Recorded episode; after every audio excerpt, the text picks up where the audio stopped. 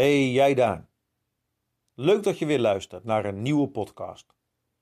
Wij lezen vandaag uit de brief van Jacobus, hoofdstuk 3, de versen 1 tot en met 6.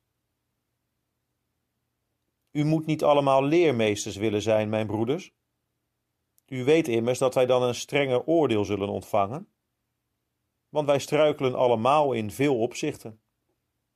Als iemand in woorden niet struikelt, is hij een volmaakt man die bij macht is om ook het hele lichaam in toom te houden. Zie, wij leggen de paarden een bit in de mond, opdat ze ons zouden gehoorzamen, en wij sturen daarmee heel hun lichaam. En zie ook de schepen. Al zijn ze nog zo groot en worden ze door harde winden voortgedreven, ze worden gestuurd door een zeer klein roer, waarheen de stuurman ook maar kiest en wil. Zo is ook de tong een klein lichaamsdeel en roemt toch van grote dingen. Zie eens hoe een klein vuur een grote hoop hout aansteekt.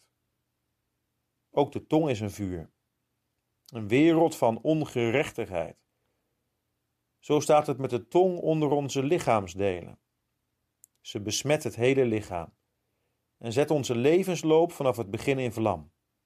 En ze wordt zelfs door de hel in vlam gezet. De Heere God heeft ons geschapen met een tong om te kunnen praten. Wat een geweldig iets is dat eigenlijk.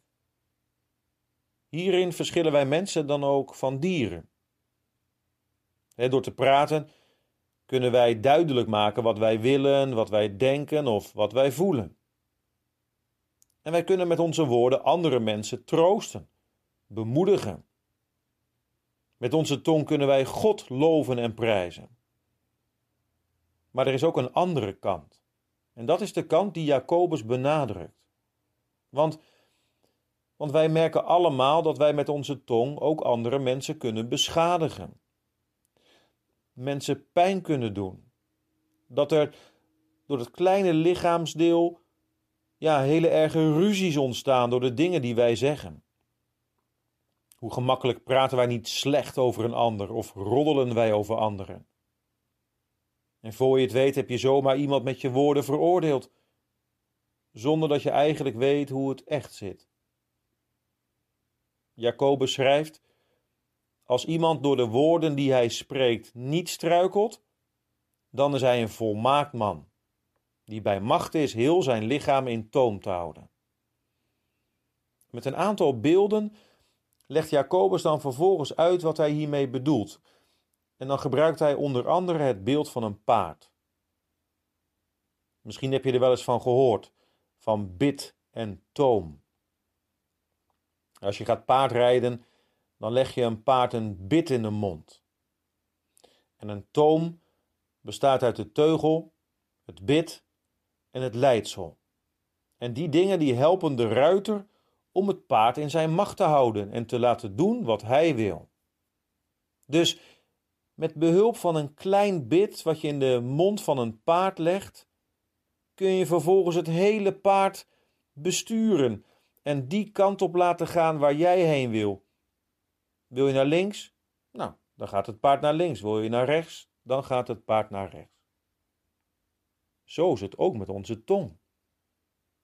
Het is maar een klein lichaamsdeeltje, maar wat kan die tong veel teweeg brengen? Veel kwaad ook. Dat zit hem allereerst niet in onze tong. Net zoals, denk even aan het paard, het niet allereerst zit in een bit of een paard naar links of rechts gaat, maar in de persoon die op het paard zit. Zo werkt dat bij onze tong ook. onze geest, onze gedachten, die bepalen hoe wij onze tong gebruiken. Gebruik jij je tong het liefst zoals God het bedoeld heeft? Wat is het een wonder wanneer de Heilige Geest ervoor zorgt dat wij leren om onze tong in toom te houden. En dan merk je dat in wat je zegt of in wat je juist niet zegt. En niemand van ons is volmaakt. wij struikelen allemaal in veel opzichten, zegt Jacobus, en dat geldt ook voor ons.